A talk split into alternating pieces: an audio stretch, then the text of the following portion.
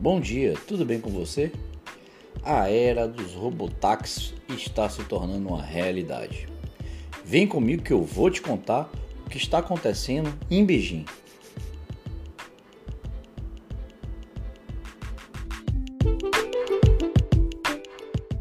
As empresas chinesas Baidu e Pony.ai receberam autorização para operar carros autônomos sem motorista de segurança em Beijing, tornando-se os primeiros serviços de robotáxi no país.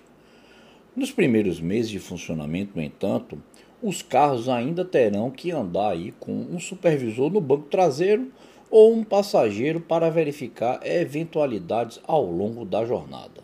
A operação do serviço de robotáxi, no entanto, vai ali é, se restringir a uma área de 60 km quadrados, numa região é, próxima a Beijing, onde moram cerca de 300 mil pessoas. A empresa Baidu, inclusive, vai operar esse teste com apenas 10 veículos autônomos na área, tá?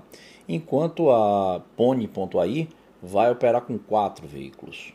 Ambas as empresas têm planos aí de expandir sua frota, mas por enquanto é, vão começar dessa forma. Em novembro, inclusive, as autoridades de Beijing permitiram que as duas empresas cobrassem seus serviços de robotáxi, mas inicialmente o governo municipal exigia que um motorista de segurança estivesse ali no volante.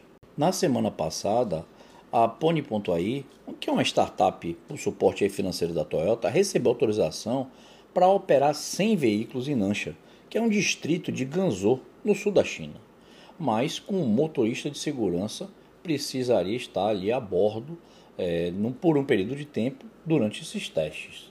A empresa também já havia sido aprovada para testar de forma temporária seus veículos autônomos é, em três cidades da Califórnia, mas a permissão acabou sendo suspensa após um dos carros colidir com a mureta. Conhecida ali é, como a Google da China, a Baidu anunciou o Robocar né, ano passado e recebeu permissão para testar seu robotáxi em Sun Valley, centro da Califórnia.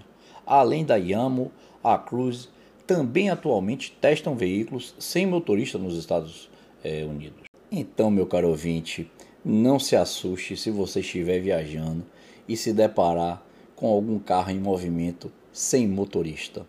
Isso está se tornando cada vez mais uma realidade. E quem sabe, em breve, a gente também tenha esses testes aqui no Brasil. Não se assuste, isso já está acontecendo e pode chegar em breve. É o que a gente espera com segurança aqui no nosso país.